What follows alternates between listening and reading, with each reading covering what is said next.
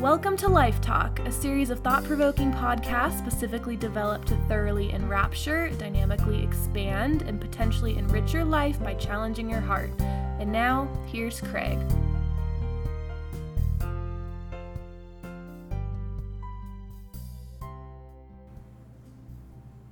You know, I don't think we understand the importance of memories. And so let's talk about the tool or purpose of memories and how we mine those out. You know, what's up with memories anyway? We all have hordes of them, apparently endless reams of them that run a seemingly impossible gamut. Our memories encompass a boundless array of events.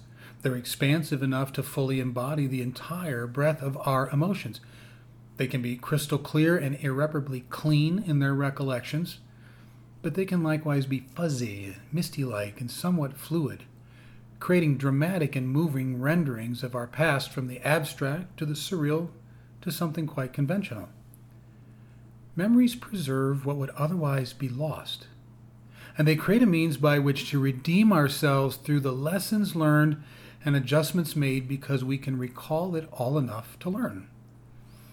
So our memories just sights and sounds and moments and experiences filed somewhere in some methodical filing cabinet located in the gray fissures of our brains.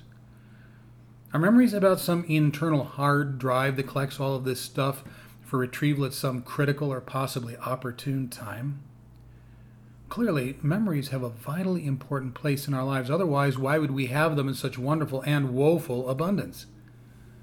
The ability that we have to store information and experiences and feelings serves a multitude of indispensable purposes. In fact, it's likely that we simply couldn't live without the mind's ability to remember and recall. And if somehow we could, we would certainly be so much the poorer. So it would appear that memories and the ability to recall things would appear to be incredibly, possibly indescribably important. The question is, do we maximize that ability? Do we utilize this marvelous faculty as fully and as completely as we could or should? Have we ever even considered the magnitude of this seemingly fathomless resource, or do we embrace it as little more than a tool to reminisce or a curse that causes us to remember that which we'd much prefer to forget? Does memory become just the stuff of curious trivia or abundant fodder for colorful conversation? Or is it possible that this ability is far more valuable and more indescribably powerful than we even begin to realize? You know, it's possible that we don't even come close to understanding what this amazing resource can do. Have we then forfeited a quite phenomenal resource? Well, because we do, we leave it languishing as some sort of all too common process that readily generates trivia and information, but is lacking for life-altering substance. So what does memory do? Anyway, well, I would suggest that memory feeds us. Amy Tan wrote, "Memory feeds imagination." Look, memory is the vast and endless storehouse that ceaselessly feeds the richest part of our deepest selves. It's the copiously rich and prolific foodstuff from which the marvel of our core humanity is luxuriously nurtured. Memory refuses to grant us permission to live solely in the one-dimensional realm of the present. Instead, it affords us the opportunity to live in the flourish of the present while simultaneously sipping fully on the many variant flavors of the past. Memory can seamlessly draw from both the past and the present, feeding more than sufficient creativity to live with flourish in the present and robustly create an entirely innovative future. Well, what else does memory do? I think memory preserves. Memory is that thing that will not allow life to listlessly pass by and be forever lost in the passing by.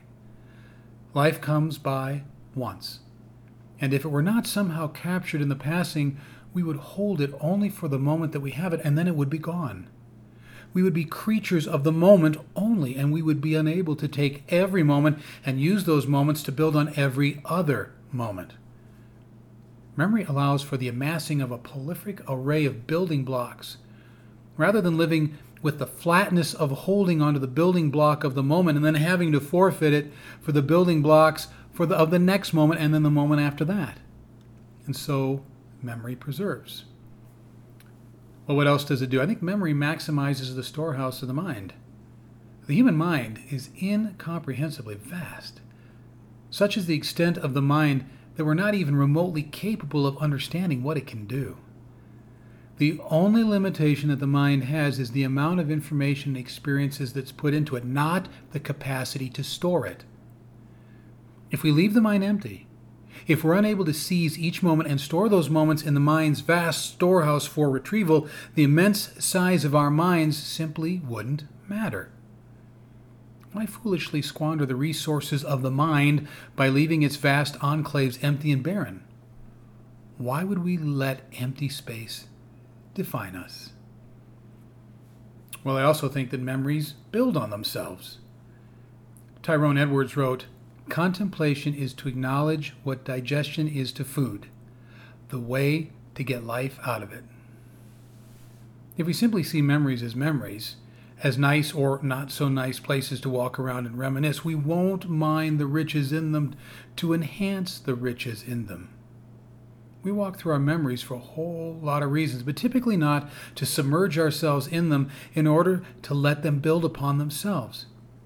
Typically, our trip into them is much more something similar to a casual jaunt and a whole lot more superficial than serious, something like a stroll rather than an expedition, or a walk in the park versus parking ourselves in them. We miss the fact that memories build upon themselves in a prolific flowering that makes the sum total of the memories greater than their individual parts. Memories expand in their encounters with other memories. Well, I also think memories mark history. Memories are the files that indeed hold our histories. Histories grant us an undeniable and powerfully sustaining sense of purpose as they recite our paths. In reciting our paths, we develop a sense that our lives were not woven from the fabric of randomness, but there is a rational progression that suggests something of meaning and intent. Memories map out a path that permits us to see a rhyme and a reason to what appears to be randomness. They allow us to see our lives in retrospect, and in doing so to identify footprints that, from the distance afforded by memory, are anything but wandering. It's here that we come to understand that our apparently meaningless and misdirected lives have something a whole lot more purposeful to them. In such a telling discovery, we can see that our lives had a rationale that suggests undeniable purpose. Well, you might well be advised to wade into the vast sea of memories. Such a journey is potentially rich, certainly richer than meandering or more likely running away from them. Go back in your memories and recognize that memories feed you. Memories preserve. They maximize the incredible storehouse of the mind. They build on themselves and each other, and they mark history. And those are all great reasons to relish, cherish, and visit our memories often.